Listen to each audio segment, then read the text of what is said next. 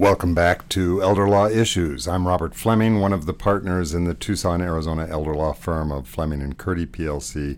I'm sitting across from one of the other partners, Elizabeth Noble Rawlings Freeman. And Elizabeth, today I want to talk about moving to Arizona.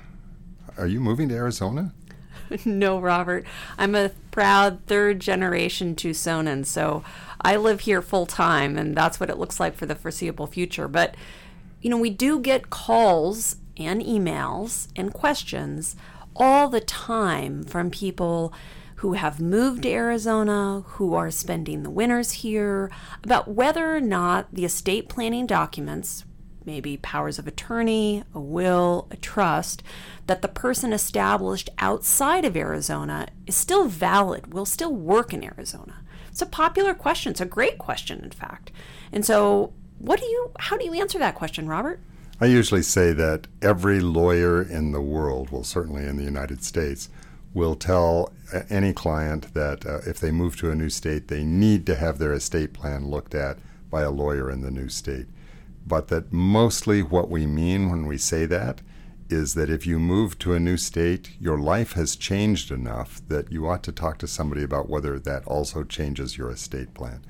In the most obvious kind of way, if you picked your daughter who lives near you as the personal representative of your estate and agent on your powers of attorney, and then you move to be closer to your son, well, maybe that argues for making your son your agent and your personal representative instead.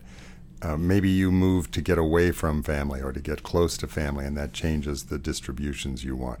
Maybe you simplified your life, sold real estate, consolidated your assets, and that makes you a better or worse candidate for a living trust than you were before.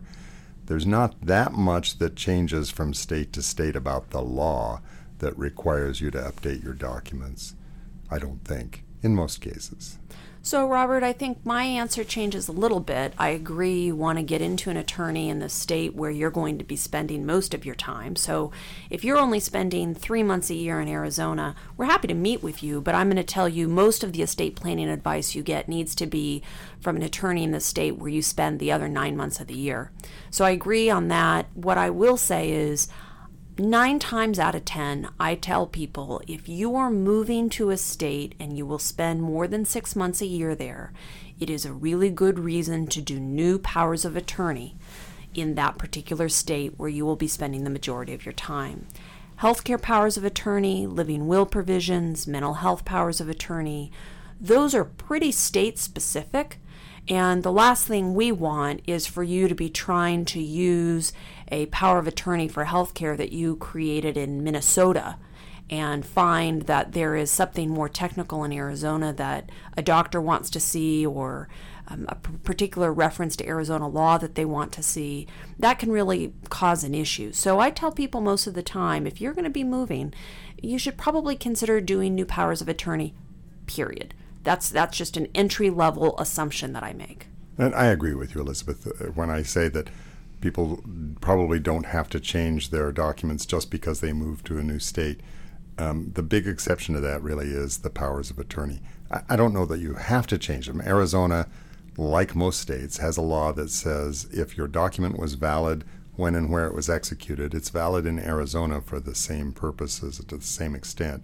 But there's different language in the different states. You know, some states talk about not healthcare agents, but healthcare advocates or healthcare surrogates.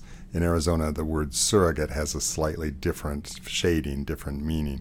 And so if your documents say surrogate or advocate, why should the hospital have to try to figure out what that means under Arizona law? It's not an invalid document, but it's an unfamiliar one to them. So, yeah.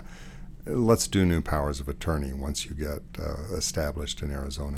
I do tell people too, Robert, if you have your original estate planning documents living in your old attorney's office in the state where you're moving from, go ahead and get those original documents. It's a good thing to have your originals in the state where you're spending time.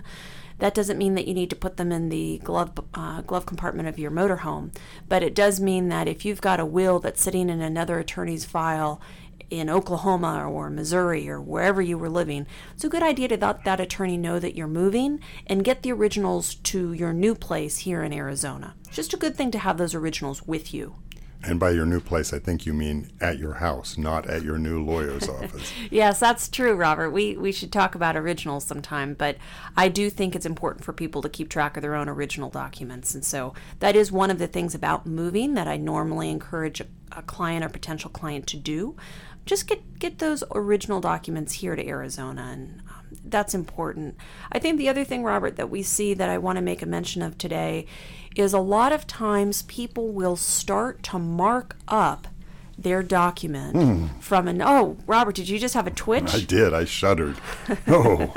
They start to mark up their document in pen or pencil in the state where that was created, in the state where they're moving from. So, for instance, they take their trust and they start to cross out provisions about governing law and situs. Situs is where the trust lives. They start to make adjustments, and then they bring in those documents to us and say, well, do I need to update them?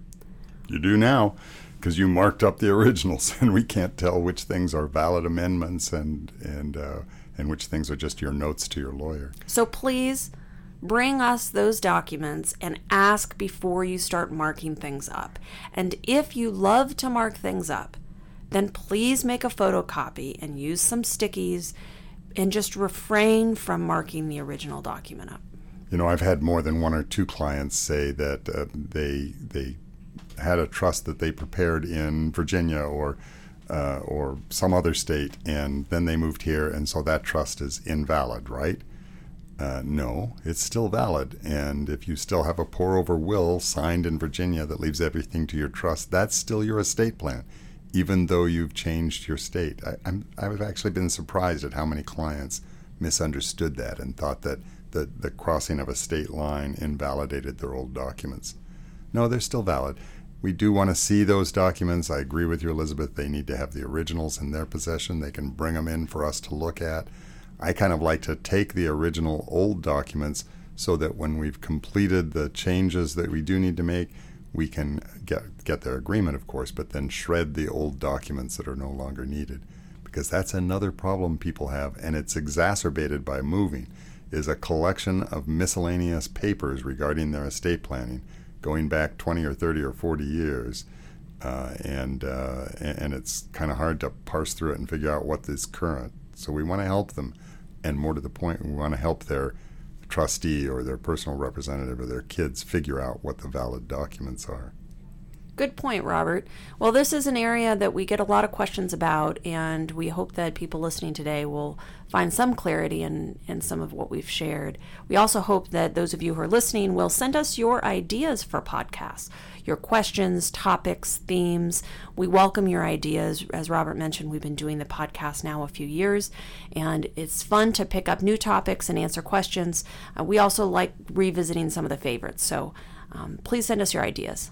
Thanks, and listen in again next week when we talk about our next elder law issue. I'm Robert Fleming, one of the partners at the Tucson, Arizona elder law firm of Fleming and Kirti PLC.